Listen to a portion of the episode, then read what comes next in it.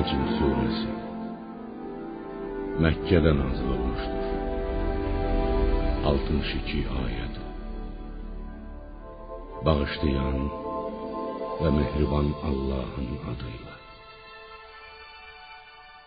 Batmaqda olan ulduza and olsun ki, sizin yoldaşınız Muhammed Aleyhisselam nə haq yoldan sapmış, nə də azmışdır. O nəfsi üzündən heç nə danışmır. Bu ancaq Allah dərgahından nazil olan bir vəhiydir. Onu Muhammed Aleyhisselama çox qüvvətli olan Cəbrail öyrətdi. O qüvvət, ağıl və gözəllik sahibi Peyğəmbər əleyhissalama öz həqiqi şəklində göründü. O, Cəbrail ən uca üfüqdə günəşin çıxdığı yerdə idi.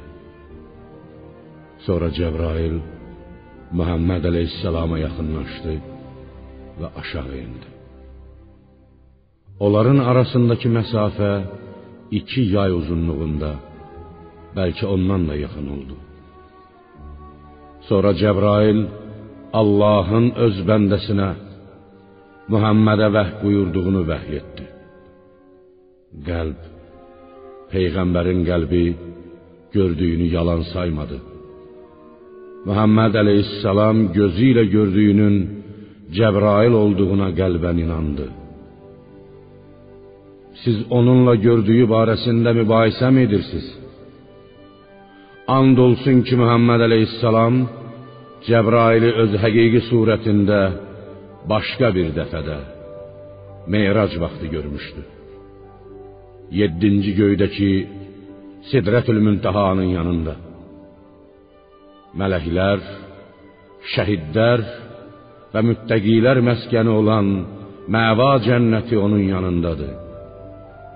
O zaman sidrəni nələr bürümüşdü, nələr Göz nə sağa sola yayındı, nə də uzağa getdi. Hər şeyi olduğu kimi gördü. And olsun ki, peyğəmbər öz Rəbbinin ən böyük qüdrət nişanələrindən, möcüzələrindən bir qismini gördü. Ey müşriklər, bir deyin görək, sizin ibadət etdiyiniz Lat və Uzza nəyə qadirdilər? Digər üçüncü büt olan Mənat da həmçinin. Məyər oğlanlar sizin bəyənmədiyiniz qızlar isə onundumu? Allahındımı? Elə isə bu ədalətsiz bölgüdür.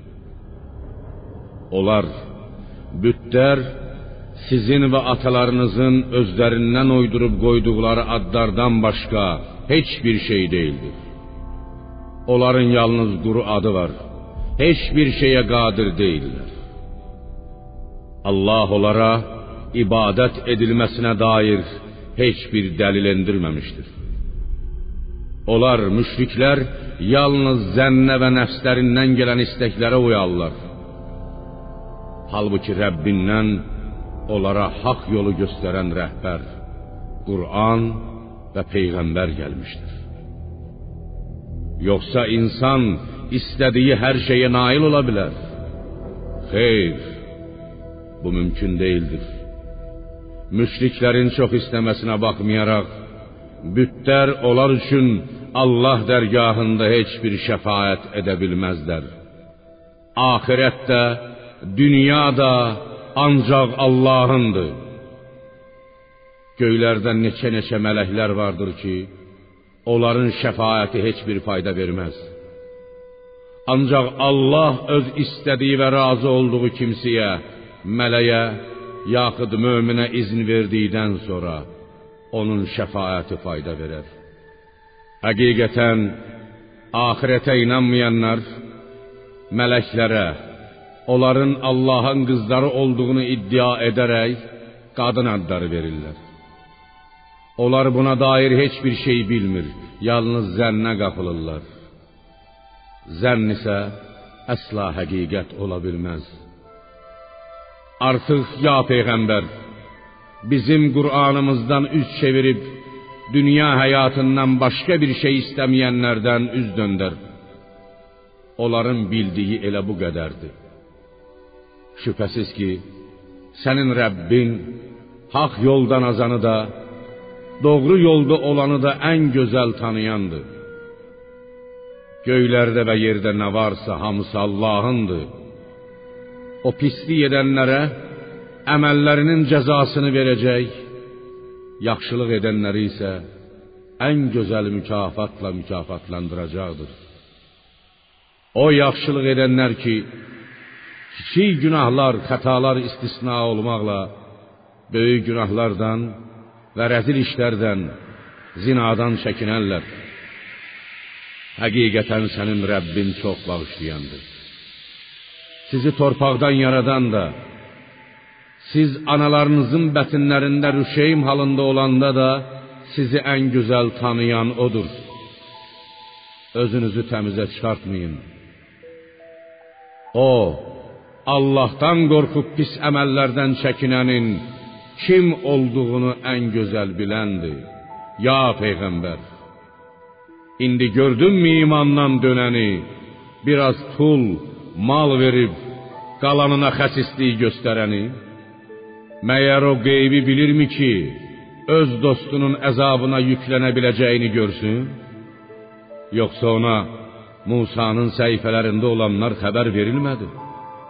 Ve əhdə çok vefalı olan Allah karşısındaki borcunu layıkınca ödeyen İbrahim'in sühüfündekiler bildirilmedi. Tevrat'ta da İbrahim'in sayfelerinde deyilenler bulardı. Heç bir günahkar başqasının günahına yüklənməz. İnsana ancaq öz zəhməti, səyi, çalışması, əməli qalar. Şübhəsiz ki, qiyamət günü onun zəhməti, səyi, əməli görünəcəkdir. Sonra da ona zəhmətinin, əməlinin tam əvəzi veriləcəkdir. Həqiqətən axır dönüş sənin Rəbbinədir. Güldürən də, ağladan da odur. Öldürən də, dirildən də odur.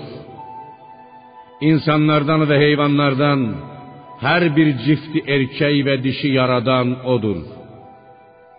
Bir qətrə nütfədən o ata belindən analığa axıb tökülərkən ölüləri yenidən diriltmək də ona aiddir. İstədiyini dövlətli də edən, kasıb da edən odur. Şira ulduzunun da Rəbbi odur. Əvvəlki ilkin adı Ad qövmünü o məhv etdi. Səmudu da həmçinin. Və onlardan heç kəsi sağ buraxmadı. Daha əvvəl Nuh qövmünü məhv etdi. Çünki onlar daha zalim, daha azğın kimsələr idi. Lut qövmünün yurdu Mötəfikənin də altını üstünə o çevirdi, qaldırıb yerə vurdu. Onları nələr sardı, nələr başlarına nə müsibətlər gəldi.